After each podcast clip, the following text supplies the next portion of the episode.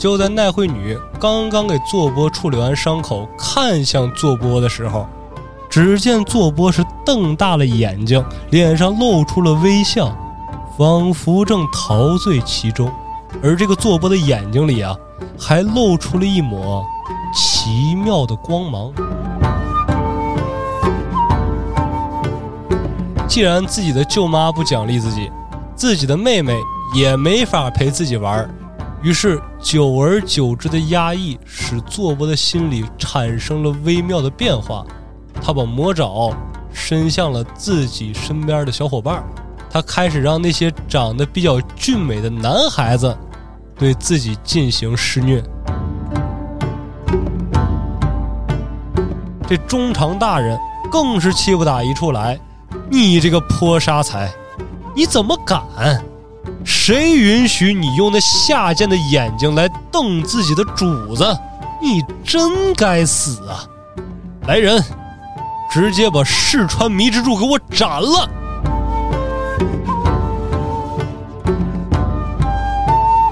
姬田娟一口咬定自己的丈夫九之进绝对不是一个无缘无故挑衅伤人的这么一个人。他所有的一切行为，绝对是坐波在暗中搞鬼。于是乎，向三只大人请命，希望为自己的亡夫复仇。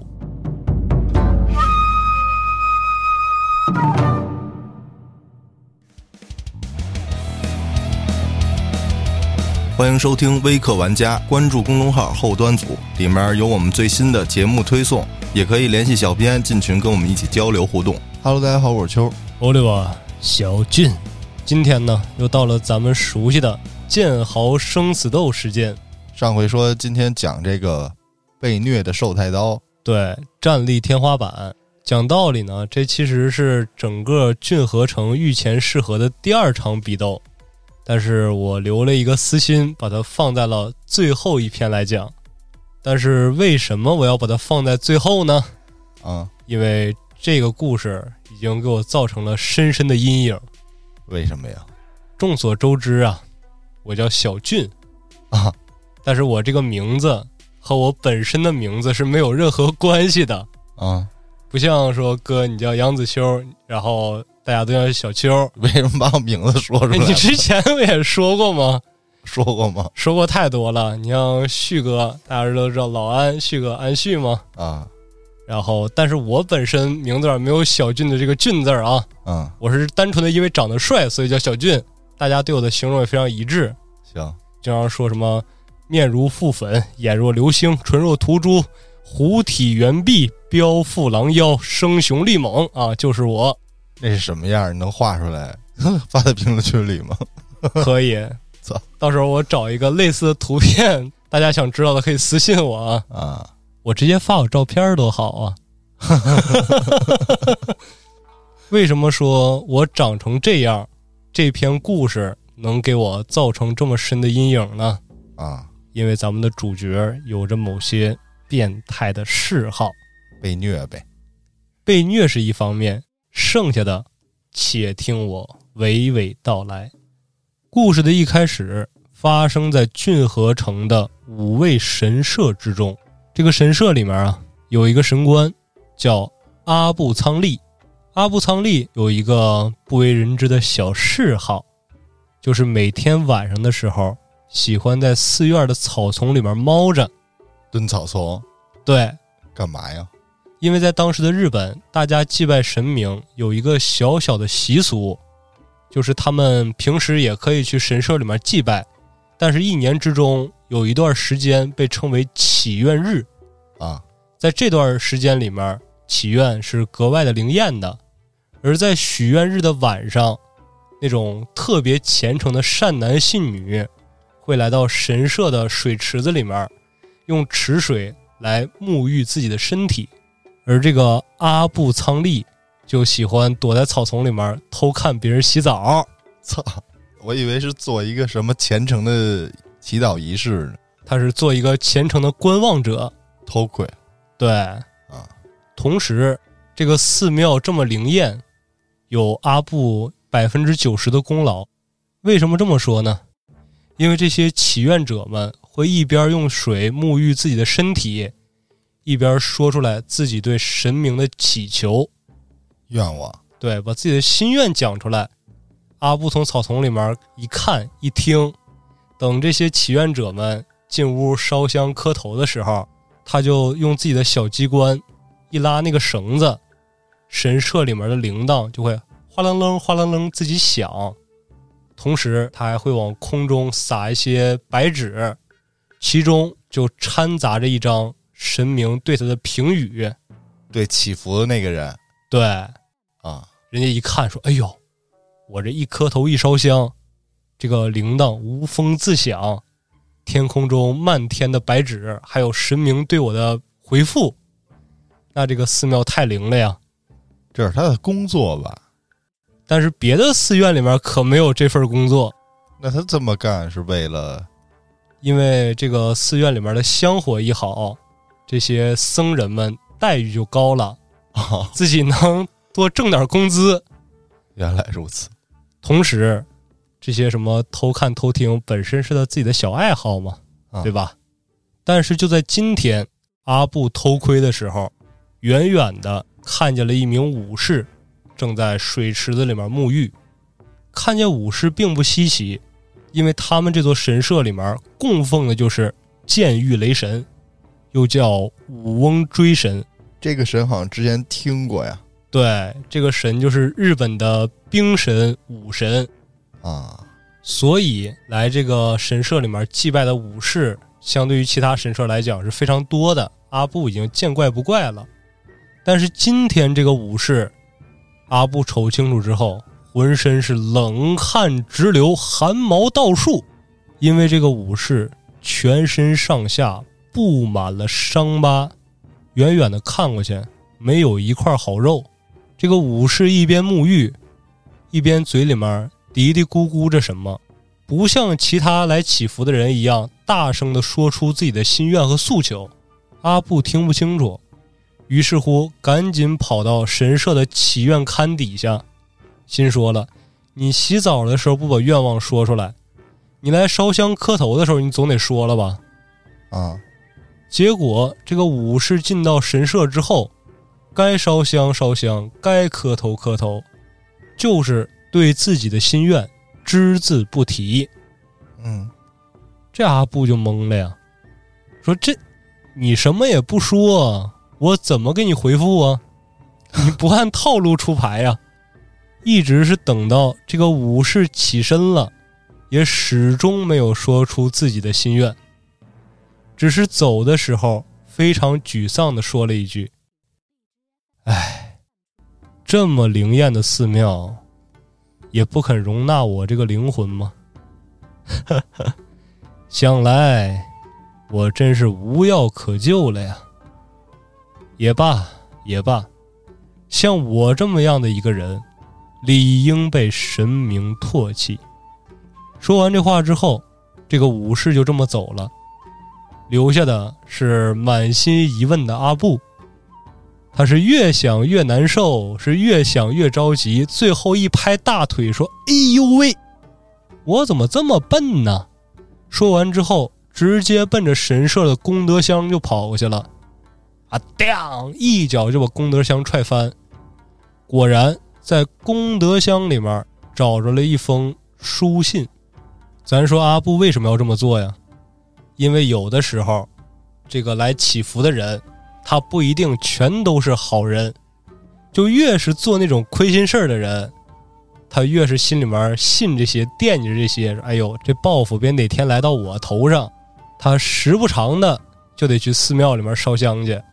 但是他这些话不敢说出来，因为怕隔墙有耳，所以通常拿一张信纸，把自己心中的诉求，哎，这么写出来，连着香火钱一块儿塞到功德箱里面，这才让阿布找到了这一封书信。赶紧看看呗。这阿布打开书信之后啊，惊的是下巴都要掉了。书信的内容呢，大概是说，这个武士从小染上了一种怪病，在那个信息闭塞、非常保守的年代，这个武士啊，他其实有点 S M 倾向，他恋痛，时不常的就喜欢拿痛觉来刺激自己这个敏感的神经，以达到某种程度上的快乐。他祈求神明来治愈他这个病，但是却在书信的结尾写着：“如果不能治愈，那其实也挺好。那 就算了吧。”对呀，只不过不要再让他这个奇怪的嗜好来伤害到身边的人了。这还能伤害其他人？不是自虐吗？对呀，那为什么会这样呢？咱们时间一转，来到了这位武士小的时候。这个武士啊，本身是安倍郡的人士，名为坐波间左卫门曾宝。这个坐波其实出身于一个武士世家，只不过非常不幸，在他年幼的时候，父亲就阵亡了。自己的母亲因为思念过度，也追随着自己的父亲去了。于是乎，本应该继承武士阶级的小作波，就这样的成为了一个孤儿。啊，自幼父母双亡，对，但是好在什么呀？好在这个作波他还有一个舅舅，舅舅名叫基田军兵卫，啊，这个人也是一个武士，而且众所周知的非常仁义的这么一个人。一看自己小外甥如此的孤苦伶仃，他岂能坐视不管？于是乎就把坐波接到了自己家里面，直接自己养着了，并且在心里面下定决心，如果坐波这个人行，正好他膝下也没有儿子，只有一个女儿，到时候就把女儿许配给自己这个外甥，让外甥来继承自己的家业，也算是喜上加喜，肥水不流外人田了。但是伦理上好像有点不对劲。你看，放在今天来讲，这个是近亲结婚，他是会生傻子的。但是放在古代，这个就叫亲上加亲，能保证自己这一脉的优良血统啊，不被其他那种外姓所来沾染。但是由于基田军兵卫他本身是一个武士，而且那个年代比较动荡，就导致军兵卫常年不在家里，以至于看管坐波的其实是坐波的舅妈，名叫奈惠女。这奈惠女啊，是十里八乡出了名的漂亮姑娘。啊，旁人只要多看上那么一眼，就会被她迷得神魂颠倒。按照以往的剧情，这个时候坐波就该动歪心思了，但其实不然。此时的坐波还是一个八九岁的孩子，对那些情爱之事啊，他是完全不懂的。每天也就是跟着自己的妹妹吉田娟跑跑闹闹啊，小孩嘛，好调皮。有一次，这个奈惠女正在自己的闺房里面梳妆打扮的时候，这个坐波就跑过来撒娇：“哎，舅妈，舅妈，你干嘛呢？哎呀，你看看我，你搭理搭理我。”看这个奈惠女一直忙着描眉打鬓，不理自己，这个坐波开始搞一些小恶作剧了，什么扯一下衣服啊，拿脚轻轻踢一下啊。发现奈惠女无动于衷，于是伸出手在奈惠女的胳膊上这么捏了一下，这一下不得了，哎呦，怎么这么滑？怎么就这么软？情到深处不能自已，就狠狠的捏了这么一把。这奈惠女的疼啊，下意识的就用自己梳头的梳子、梳子柄这块扎了左波一下。好巧不巧，她那个梳子呀，前两天摔在地上，把梳子把摔断了。那块其实有一个小尖儿，就这么一扎左波，奈惠女一下反应过来了，说：“哎呦，我怎么能对一个孩子这样呢？”就赶紧说说，哎呦，坐波疼不疼啊？坐波这个时候一脸天真烂漫的对着奈惠女说：“哼，不疼，根本就不疼。有本事你再扎我一下。”对对对对对，哼。奈惠女这个时候虽然已经是为人母了，但其实也就二十出头，被这小孩这么一逗，她就又拿那个梳子柄稍微使了点劲儿，哎，这么一扎，给坐波的手扎破了。一见着血，这奈惠女一下清醒了，说：“哎呦，我这是干嘛呢？我怎么能对一个小孩这样呢？赶紧拿一旁的白布来给坐波擦拭伤口。就在奈惠女刚刚给坐波处理完伤口，看向坐波的时候，坐波的这个表情可给奈惠女吓坏了。只见坐波是瞪大了眼睛，脸上露出了微笑，仿佛正陶醉其中。而这个坐波的眼睛里啊，还露出了一抹奇妙的光芒，舒服，太爽了！这完全不是一个小孩子该有的表情啊！给奈惠女吓坏了，说完了，出事儿了，这孩子让我扎傻了。于是从这天开始，不管坐波再怎么淘气，奈惠女也坚决不再体罚他。可是俗话说得好啊，奇怪的性癖一旦被打开，这个门是很难再关上的呀。所以这个坐波就开始有意无意的故意搞破坏，就比如吃完饭之后，直接把这碗举起来啊，啪摔在地上就给碎碎了。嗯，哎。我舅妈该打我了吧？一看奈惠女不生气，有的时候路过屋子，刻意照门上当当踢几脚，搞点这种小破坏。但是见奈惠女始终不体罚自己，坐波非常失望啊。为什么不奖励我？对啊，你为什么不惩罚我一下呢？但是奇怪的是，奈惠女虽然在那次之后再也没有体罚过坐波。可是坐波身上的伤却在不断增加，自己弄的。有的时候胳膊上有点淤青，有的时候有几道划痕。每当奈惠女问起坐波说：“你这是怎么弄的呀？”坐波总是搪塞说：“哎呦，我这出去玩追跑打闹，我磕了一下，我绊了一下，小朋友之间闹别扭，谁谁给我打了一下，但是没事啊。”小孩子的谎言，他往往是很难骗过大人的。奈惠女就感觉这事情肯定不对，但具体是哪儿不对，她一时之间还没有想到。直到是有一天，基田军兵卫回到家里，就听见在自己女儿的闺房之中传来了坐波的声音：“哎呦，哦呦呦呦，哎呀，好爽好爽！哎，这块这块这块这块你再来一下，哎，没事没事你使劲，哎呦，使劲使劲使劲！”军兵卫一听懵了，这干嘛呢？快步走到自己女儿房门口，猛地把门一拉开，眼前的景象给军兵卫都吓坏了。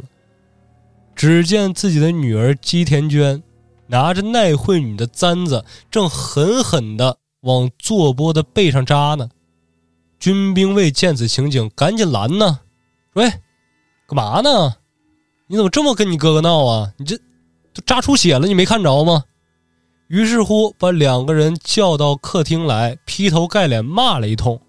可是季天娟很委屈啊，于是跟自己的父亲说：“说我我没想这样式的扎我哥哥，是我哥哥让的。”既然季天娟把这事儿已经抖搂出来了，做波也不再隐瞒，把自己这个奇怪的兴趣爱好跟自己的舅舅说出来了，并且保证从此以后。一定会努力克制住自己，不再跟妹妹发生这种事情。嗯，保证归保证，军兵卫也有意的让姬田娟远离坐波。可是即使这样，坐波身上的伤还在不断加深，直到是他十七岁那一年的一个夏天，谜团才终于被解开。自己弄的，并不是。既然自己的舅妈不奖励自己。自己的妹妹也没法陪自己玩于是久而久之的压抑使坐波的心理产生了微妙的变化，他把魔爪伸向了自己身边的小伙伴他开始让那些长得比较俊美的男孩子对自己进行施虐。这虐他还得跟长相有关系？当然了，你像长得丑的不行啊，必须得是长得帅的。哎，哎呦，真舒服！军兵卫得知此事，把坐波绑回家里面，捆在树上，整整是打了一天一宿。这不爽死了！但是奇怪的是，坐波这一次并没有感觉到之前受虐的快感，反而是感到了前所未有的疼痛以及巨大的自责。啊，这个很奇怪呀！你要说我挨揍爽，那你倒是让我一直爽啊！怎么爽到一半，这个感觉还变了呢？而且军兵卫在惩罚完坐波之后还扬言说：“你如果再这样的话，那我没有办法了，我只能把你送到别人家去寄养了。你千万不能再这样，你天天这个样子，你给你妹妹将会带来多大的影响啊！她还是一个健康的人呢。”你不能带着她也走上歧途啊！坐波听完这话，泪如雨下。等第二天，军兵卫在来到院子里的时候，发现坐波已经挣断了绳索，不知去处，走了，离家出走了。找啊，找是肯定得找，但是去哪儿找呢？找了一溜十三招，一个人影都没找着。因为此时的坐波已经离开了他从小生长的这个藩郡，一路向西投靠了藤堂家，并且成为了藤堂家的一名族青，门客。不是步兵。啊，当兵去了。对，那年他十七岁，啊，早早的就参军去了，而且结合那个时代，就在坐波参军那年，大阪就发生了东之镇战争。隔年又发生了夏之镇战争，在这两场战争之中，咱们的主角坐波就大放异彩，立功了。对，因为他虽然是一个小小的步兵，但是在战斗之中表现的异常勇猛，因为从小的受虐呀，啊，包括他这个奇怪的身体属性，以至于他的血量特别的高，好厚的血，对。而且别人都是血越少越是受伤状态越差，而坐波他是越受伤他身上越爽朗啊，越有劲儿。对，打到最后别人都已经气喘吁吁了，他站在那块容光焕发的，如同修罗一样。对，在两场大战役之中是屡建奇功，但是在战役结束之后，他并没有得到任何的封赏。为啥呀？因为在夏之镇战役中发生了这样一件事儿，当时的坐波呀已经是步兵统领了，在两军交战的时候，他所带领的这个部队碰见了敌方的一小股逃兵，于是两方相遇，立刻短兵相接，坐波自然的呢就对阵敌方的将领，敌方的将领此时刚刚杀出重围。已经是神情涣散，刀都拿不稳了。但是坐波看着他，那犹如是月下看美人，是越看越精神，兴奋了。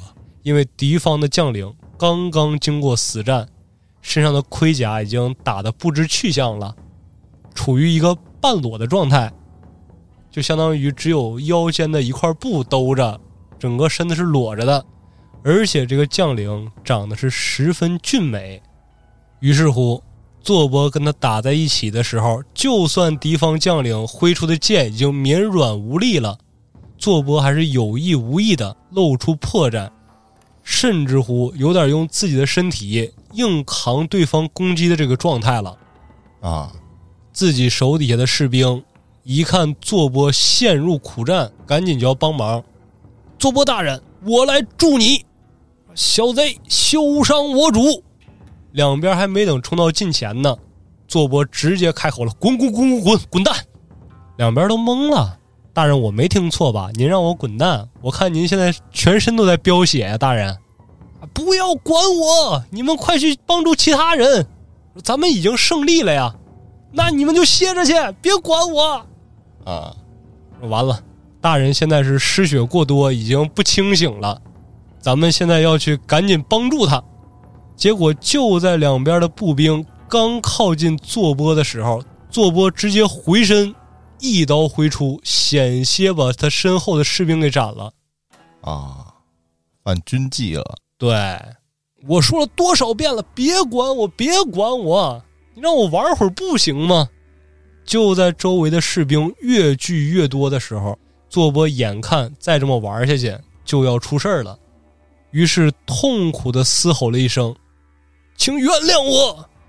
之后猛地将自己的武士刀刺入了对方的胸膛，并且在敌方将领死后，佐波抱着他的尸体痛哭了很久。所以在战争结束之后，有的人因为嫉妒佐波的功勋，就跟当时的藩主进言说：“佐波，我怀疑是奸细啊。”啊，因为当时在战场之上，他给敌将放水，让人砍他，对还不让我们管。对，对自己人出手，甚至乎他在斩杀敌将的时候大喊了一声：“请原谅我！”啊，这不摆明了是小奸细吗？是啊，所以当时的藩主听到这些谏言之后，也认定了坐波应该就是奸细。而这话传到坐波耳朵里之后，坐波都没犹豫。哎，既然你们都这么说我，我为了你们都斩杀了我的知心爱人了，我走，我走还不行吗？于是乎，连夜再次遁逃。不待了。这个奇怪的嗜好已经毁了佐波的童年，现在又毁了佐波的仕途。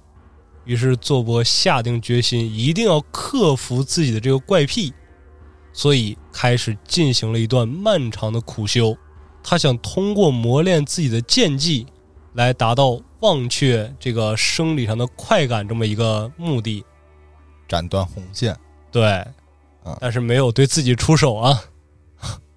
佐波就开始进行全国的云游，并且身份非常低微，并没有像别的人一样走到哪儿说：“哎呀，我曾经立下过什么什么汗马功劳，我曾经怎么怎么样，怎么怎么样。”这都没有，就通常是一个流浪者的身份，寄宿到某一家武馆，然后开始跟着馆里面学习剑道。特别是在尾张城下的时候，他拜了金川越前守为师，而这个金川越前守传授佐波的正是金川流的奥义——寿太刀。这个寿太刀的奥义呢，是有别于其他剑道奥义的这么一个招式。这种剑法不论采取哪种攻击，它都不是以斩杀敌将为第一目的，它的终极要义是防御第一，一直防御，一直格挡，直到对手筋疲力尽的时候，才给予对方致命一击。啊，消耗的没错，而学会了这个奥义之后，咱们的主角坐波也就回到了生他养他的骏河城。而此时的骏河城呢，已经换了藩主了。现在的藩主就是咱们所熟知的德川中长。中长大人一听说自己的城下来了一个满身伤疤的武士，并且名为坐波间左卫门，说这个人我好像听说过，应该是之前安倍郡的步兵统领，他怎么来我这儿了呢？后来经过多方打听，才知道坐波本身就是郡河城人士，而此时的坐波也正在郡河城开设一家道馆。咱们之前说了，中长大人虽然暴虐无度，非常的荒淫，但是他有一个优点，那就是知人善用，爱财如命。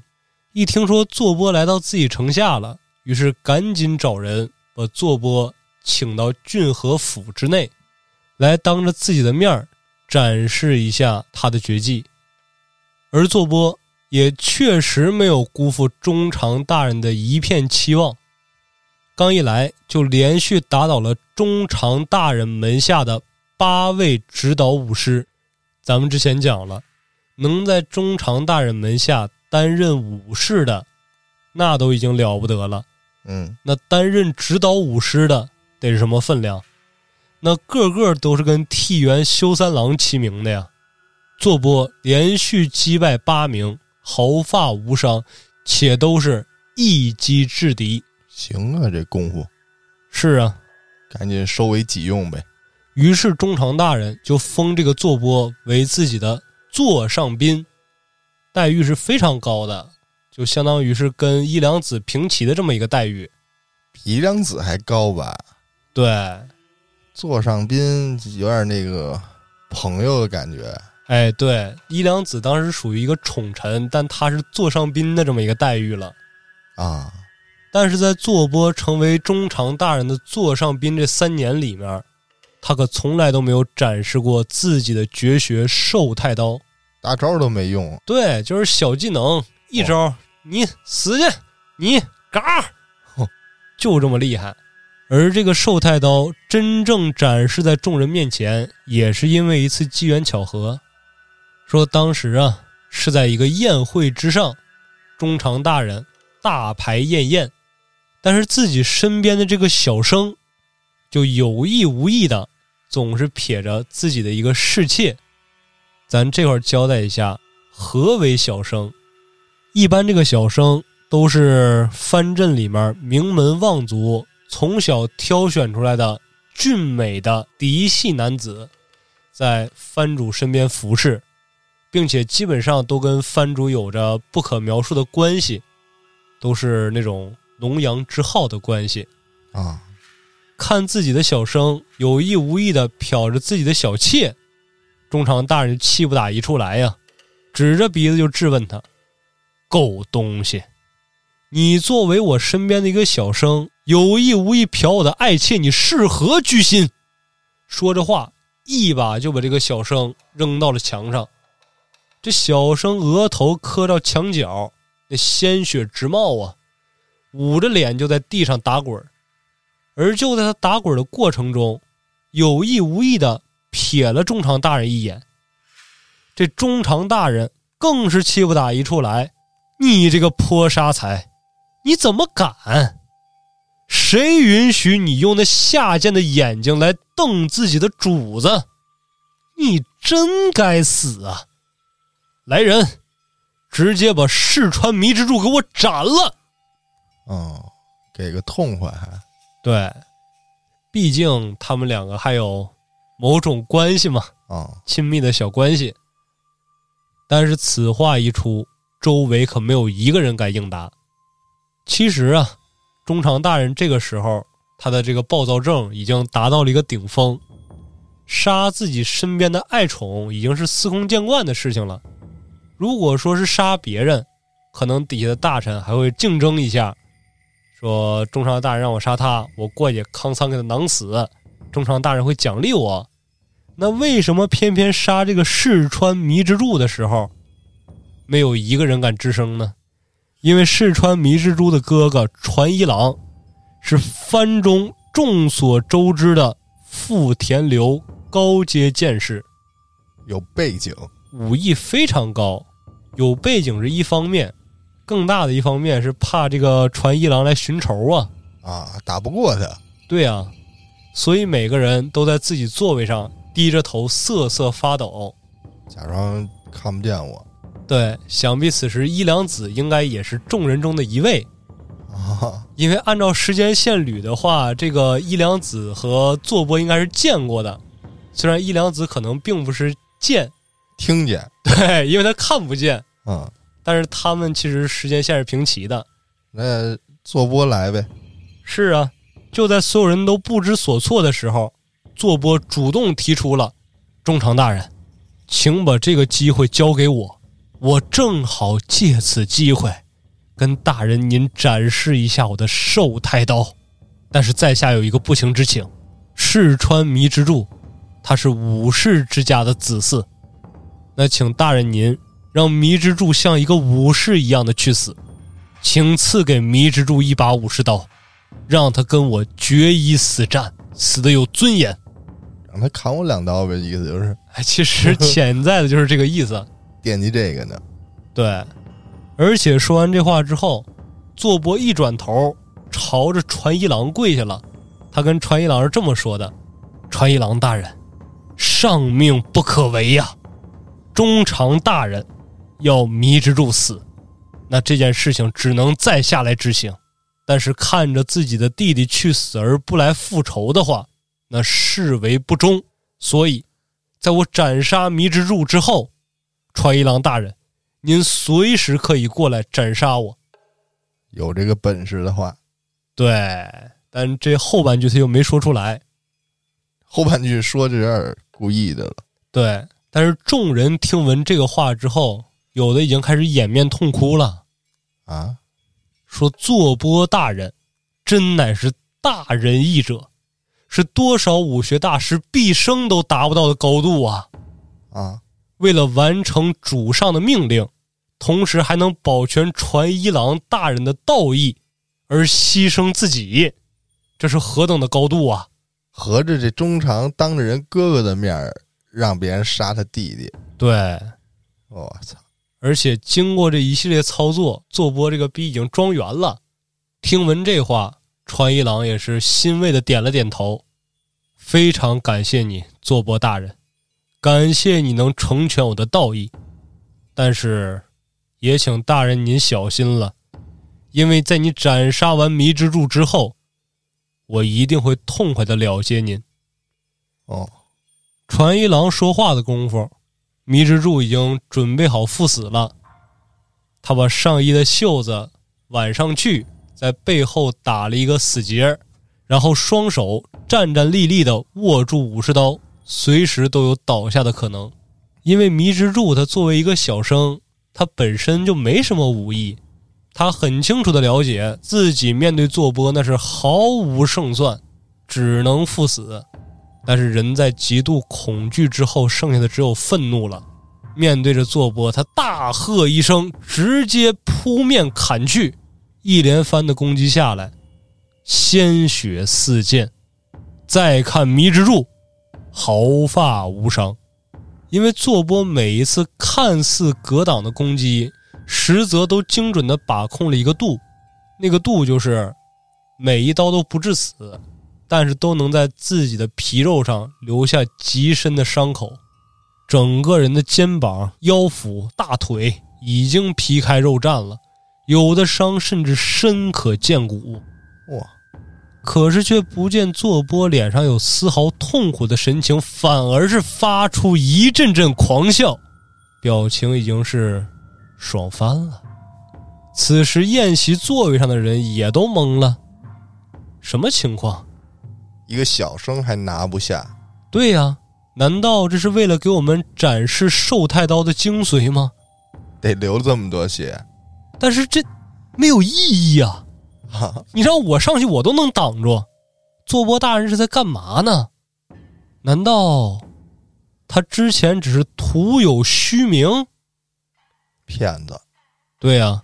就在台下议论纷纷，中长大人已经开始不耐烦的用手敲桌子的时候，坐波强撑着最后一丝理智，大喊一声：“请原谅我吧！”之后一刀刺入了迷之助的胸膛。就在迷之助胸口的鲜血刚刚迸出的时候，不见其人，只闻其声，就见传一郎咻。有如一发疾驰的飞箭，就射向了坐波。就在众人都震惊，以为坐波即将被斩的时候，坐波整个人的状态还跟梦游一样，就完全没有任何反应，都没瞅川一郎，只是非常随意的用手这么一挥，川一郎整个人顺着腰间分为两段没了。没了，我还以为他是男二呢。不啊，就直接一刀就没了，都没正眼看一眼。嚯！台下的人都疯了，这寿太刀太厉害了！难道你们还没有读懂寿太刀的精髓吗？遇强则强，遇弱则弱呀！这个小生完全不会武功，就能把寿太刀砍得浑身是伤。这个传一郎武术天才。正眼不用看，直接一下秒，啊！这个寿太刀太厉害了，但实际上原因是什么呢？原因是迷之助和传一郎他俩虽然是兄弟，但是同父异母的兄弟。哥哥传一郎长得不好看，而弟弟迷之助长得特别秀美，啊，所以才导致了这个结果。那个不想让他碰的，他一根汗毛。对，就是恶心，别来沾边对，别来沾边，嘎的很快。坐波的这个神迹被众人看到之后，那是一传十，十传百，越来越神，越来越玄，一时之间名声大振。就在一天，坐波闲着没事儿从街上溜的时候，突然一个声音叫住了他：“求他妈的！坐波大人，求他妈的！”坐波一回头，说：“你是谁呀？叫我干嘛呀？”叫住坐波的人自报家门：“我是基田久之进，你是我的大舅哥啊！”啊，我是你的大舅哥？你这都从哪儿拎的呀？我都不认识你啊！嗨，坐伯大人，你有所不知，咱俩都在郡河城为官，但是不是一个体系之中的，所以这么长时间我都没有来得及拜见您。您还记不记得小时候收养您的基田军兵卫大人？我是他女儿的丈夫，现在继承了他的家产，继承了他的地位。这么论起来。你不就是我大舅哥吗？我前段时间听说了您的武艺如何如何的惊人，所以您有时间的时候一定要来我的府上，咱们俩好好的叙上一叙。而且如果您能来的话，那想必吉田娟也会非常开心的，毕竟他时常跟我提起您这个哥哥呀。坐波一听，哦，我表妹小娟。那还是很值得一去的吗？于是乎，挑了个日子，坐波就来到了九之进家。一进门，坐波可就走不动道了，因为此时此刻，他儿时记忆中的那个姬田娟已经初长成了，非常的美艳动人，而且长得跟自己的舅妈奈惠女一模一样，起歹念了，起了大大的歹念。快砍我两刀！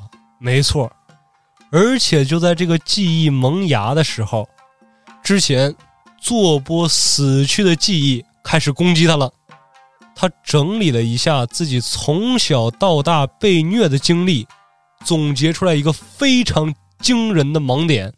因为那些从小到大在坐波身上留下过伤疤的俊美少年们，总有一样五官。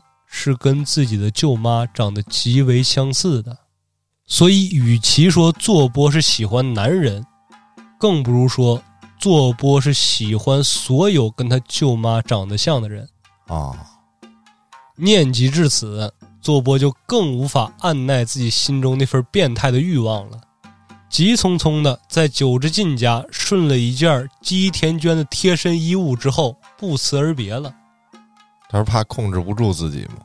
对，他实在是太想让姬田娟砍自己两下了，他按耐不住了啊！那拿他衣服干嘛呀？闻呐，衣服能干嘛呀？还还能穿吗？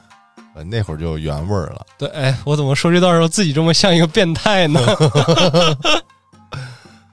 入夜的时候，万籁寂静，唯有坐波。辗转反侧，难以入眠，一边嗅着姬田娟身上的味道，一边想着：如果我能让姬田娟砍我两刀，我再把她斩了，那得是何等的畅快呀！说干就干，但是不合适，他不想失去世界上唯一一个跟他舅妈长得一模一样的这么一个人了。于是乎，他开始辗转于各个神社，疯狂的向神明祈祷，能治好自己的这个怪病，以免再伤到他的家人。这就到开头那块儿，他为什么来神社祈求？对，啊，他甚至有那么几次都想着离开郡和府，来掩盖自己心中的欲望，眼不见为净嘛。但是每当他夜里，回想起姬田娟的模样，他邪恶的想法就再次萌芽了一遍。咱说这个人呐，他不能有淫欲，不是不能有，而是说这个欲望他积累久了，最终不是爆发给自己，就是转嫁给别人。他一看他就没听过微客玩家，他就没听过解压那期我的解压方法，要不然他不至于走到这一步。嗯。就在不断的自我打压之后，坐波终于咬定了一个主意，那就是我必须让姬田娟儿给我好好惩罚一下，让我达到身体和心灵上的双重爆发，还是得干。必须得干。但是怎么才能激怒吉田娟呢？思来想去，坐波定下了一条毒计。杀她老公没错，怎么杀呀？说是有一年呢，整个日本最出名的士武武者来到了郡和府，为中常大人献艺。这个士武呢，就有点像咱们中国的戏曲了。攒劲儿的节目，对，而来献祭的这个金春八郎，就相当于是武生泰斗级别的大武生了。啊，玩过《噬魂》的小伙伴们就可以自行带入《噬魂》中的一个经典角色，叫做两千狂死狼了。啊，就是这个嗜武的武者呀，他本身是不会任何武艺的，他只会跳那种舞蹈。就套路对，啊，跟那军力拳似的。但是有一点不同，他会不断的模仿，不断的精进，模仿到最后，他虽然不会杀招，但是整个人都会散发出一股强大的杀气。到那境界了。对，甚至当时幕府将军就是中常的哥哥，他们家里面的这个武术总指导柳生弹马守宗具，对金春八郎的评价都是特别高的。对他的评价是，就算是当世的大剑豪，相比起来，气势也要输于金春八郎。说白了就是他演戏演的自己都信了。对，比如说演个吕布，啊，就演着演着就自己都成吕布了，相信自己就是吕布。对，就是演到最后天神降世，吕布自己看着都得照着镜子，说我我是吕布吗？就是这种感觉。把这劲儿都学过来了。对，就赶在金春八郎来到郡和府演出的时候，坐播就刻意的坐在了九之进的旁边，一边看演出，一边贴着九之进窃窃私语：“小九啊，你认为如果现在你拿着自己的佩刀，能冲到台上把金春八郎杀了吗？”坐波大人，这不合规矩吧？嗨，我那么一说，估计也不成。啊，这我拿着刀，我是一个武士啊。他就是再有杀气，他是一个武者，他不会武技，我上台杀他很轻松啊。啊啊，是您您您啊，对，你吹吧。您这话什么意思啊？你可以侮辱我，可以羞辱我的人品，但作为武士，你怎么能侮辱我的武技呢？嗯，嗨，你这武技有那么回事儿吧？佐伯大人，虽然您是我的大舅子，但是有的话是不能拿来开玩笑的，这是我作为一个武士的尊严。务必收回。嗨，我收回什么呀？就你现在这个架势，你觉得你能冲上去杀了他吗？你看你现在已经很生气了吧？但是以你现在的这个状态，你还没等冲到他近前儿呢，人家一个眼神扫过来，你就吓尿了啊！真真岂有此理！你看，你看，你除了无能狂怒，你还能干什么呀？我跟你说，真正的武士杀人之前，他是非常平静的，他是不露一点杀意的。像你这样五五玄玄的，你成不了大器。我打赌你都不敢砍人。你上过战场吗你？哦，也对，我确实没上过战场。刚才是我冲动了。你死，是不是这样啊？刚才表面上平静的九之进突然拔刀向坐波发难，可就在电光火石之间，坐波从腰间抽出斜钗，噌，这么一挥，九之进道消身死。不是让他砍唱戏的吗？是啊，那为什么砍坐波呀？你看，这是你的疑问吧？啊，但是此时场下的众人已经惊了呀，看着看着戏，突然之间九之进拔刀要砍坐波，坐波直接挥手这么一下把九之进解决了，啊，场下乱成一片。后续中长大人追责下来，坐波是这么说的：“中长大人，我也不知道为何，九之进突然发狂，拔刀就要砍在下，在下实属无奈，只能挥刀反击。如若不然的话，在下即使躲开了他的攻击，在下很难确保他不会发狂的伤到您呢，扰乱了您的观影体验，在下罪该万死。但是如果让此贼子伤到了大人您，我就是死一万回，我也抵不了自己的罪过呀。而且周围的大臣们纷纷进谏言，说中常大人，确实，我们看着的也是，突然之间九之进拔刀去砍坐波，坐波实属是正当防卫呀。而且坐波大人是多么有大义的一个人，多么讲道义的一个人，他不可能无缘无故的杀九之进。就算九之进之前跟坐波结怨，那也一定是九之进的错。都是人证。对呀、啊所以这就是为什么坐波要不断的激怒九十进。其实台上的舞者只是一个幌子，只是激怒他来砍自己。由头。对，这个目的达到之后呢，让这个姬田娟憎恨自己，对，然后再过去怎么说负荆请罪去，负刀请罪。还不是这样，因为毕竟坐波跟姬田娟一块生活了九年呢。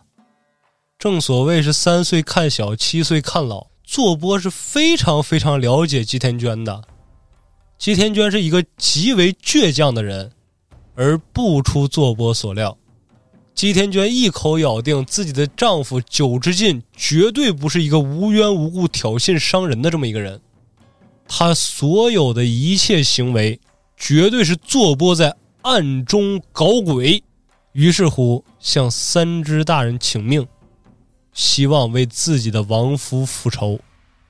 啊，他要参加真刀比武啊对，哦，三只大人都惊了，这已经是他第十回惊了。啊，这是为什么呀？你去跟坐波比斗，你毫无胜算呐。是啊，除非你是想逼坐波使出那招寿太刀，遇强则强，遇弱则弱，你还有几率胜出吗？你别逗了，你赶紧回家歇着去吧。我最近筹备大事儿呢，我从这儿整这个御前试合呢，你赶紧别吵吵了，你回去吧。于是乎，就把姬田娟给打发走了。可是不成想，这姬田娟是倔强非常，每天就赖在郡府门口不走了。你总得下班吧？只要你一出这个郡府门口，我就向你请求，请求为我的亡夫报仇。这么一而再、再而三的请求，三只大人都一一拒绝了。直到有一天，中长大人不知道从哪儿听到的这个信儿，直接告诉三只说：“如果姬田娟再来请命，要为自己的亡夫复仇的话，你就答应他。”啊，中长大人，这这这事儿您是怎么知道的呀？坐波说的呗。是啊，坐波说的呀。说虽然九之进发疯的砍向自己，但是自己毕竟杀了他呀，毕竟把自己这个妹夫给杀了。给人一复仇的机会对呀，我感觉坐波这个人很好啊，啊！是一个非常讲道义的人呐。我的帐下有如此一员大将，我如何不满足他的心意啊？而且在真刀比武场上，他就能再一次施展他那个寿太刀的绝技了，让各地的藩主都来看一看我手下大将的实力与风采，这不是一件很好的事情吗？于是乎，姬田娟和坐波的这场死斗就这样定在了御前适合的赛场上。第二场没错，而这两个人登场也非常有意思。姬田娟呢是削断了自己的长发，只留了一个齐肩短发，之后用麻绳紧紧的扎在后颈处。身穿盔甲，手持一把剃刀。这个剃刀不是说刮胡子用的那个剃须刀啊，是类似于关刀的那种砍刀。柄长刃儿短，对，而且浑身上下身着铜甲。嗯，他也练过呗。对他毕竟是武士家的女儿嘛。啊，正所谓穷文富武，其实自己家的孩子能练武，也是自己家实力的一种彰显嘛。而反观坐波，只是拿了一把武士刀，浑身上下也仅有一把武士刀，光屁股啊，对，就穿了一个裤衩就上来了，啊就那相扑似的那勒着的那个，对，就穿了一个三角勒子就上来了，哇，好好享受这是要。对，来一个高质量的体验。坐播一登场，别说是场下的观众了，就是各个藩镇的藩主都吓了一跳，浑身是伤啊！身上就没有一块好肉，那都是伤疤上再生伤疤，一块一块的疮疤，导致整个人的身体都畸形了。啊，正可谓是如同天上降魔主，真是人间太岁神呐。而反观姬田娟，也是不弱，眼神异常的坚定，因为自打他来到这个比武场上，他已经打定了主意，他是不可能杀了坐波的，所以就算只是能砍他一刀也好，无论如何就非得伤着他不可。抱着如此决心的姬田娟，一开始就猛地拿自己的剃刀刺向了坐波的腰腹，但是被坐波轻易闪开了。哎，嗯一躲，什么也没劈着。紧接着，姬田娟把剃刀高举过头顶，然后势大力沉的向下挥砍，接着是名门碎，背后反切、横切。但是无论姬田娟的攻击如何的迅猛，却不能伤到坐波分毫。他为什么还躲呀？他不是就想挨砍吗？他是想挨砍，但是他想享受长期的愉悦。别结束的太快对呀、毕竟姬田娟她虽说是一个女流之辈，但她是练家子呀。啊！她一开始上场满状态、满怒气，她每一下都是大招。虽说这个坐波血条很高，但是他现在没有护甲呀，真是一刀削着脑袋他也得死。啊，于是乎，在不断的躲闪之中，只见姬天娟已经乱了方寸了，挥刀开始变得不那么丝滑，气息也开始逐渐紊乱。而就在姬天娟胡乱挥出一刀的时候，这一刀在旁人看来是绝对不会起到任何作用，可是，一刀闪过，一抹绯红却突然的迸出，只见坐波的左脸被开出了一道深深的伤口，但是感到自己面门受伤的坐波却丝毫没有痛楚，反而是发出了阵阵的低吼。唉。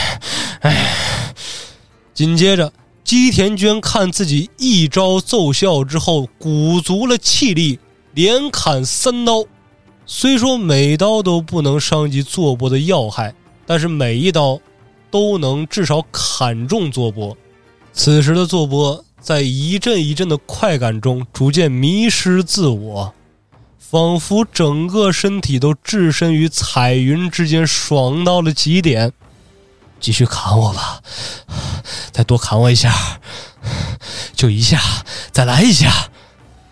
此时此刻，坐波眼前的人仿佛已经不是阿娟，而正是自己的舅妈奈惠女，而坐波自己也变回了当年的那个少年，正在不断的向自己的舅妈撒娇，被自己的舅妈虐凌，这种感觉已经让他失去了神智。即使场下的人发出了阵阵惊呼，但他已经丝毫不会在意了，只是全身心的享受着身体带来的愉悦感。终于，他迎来了他所期待的最后一刀。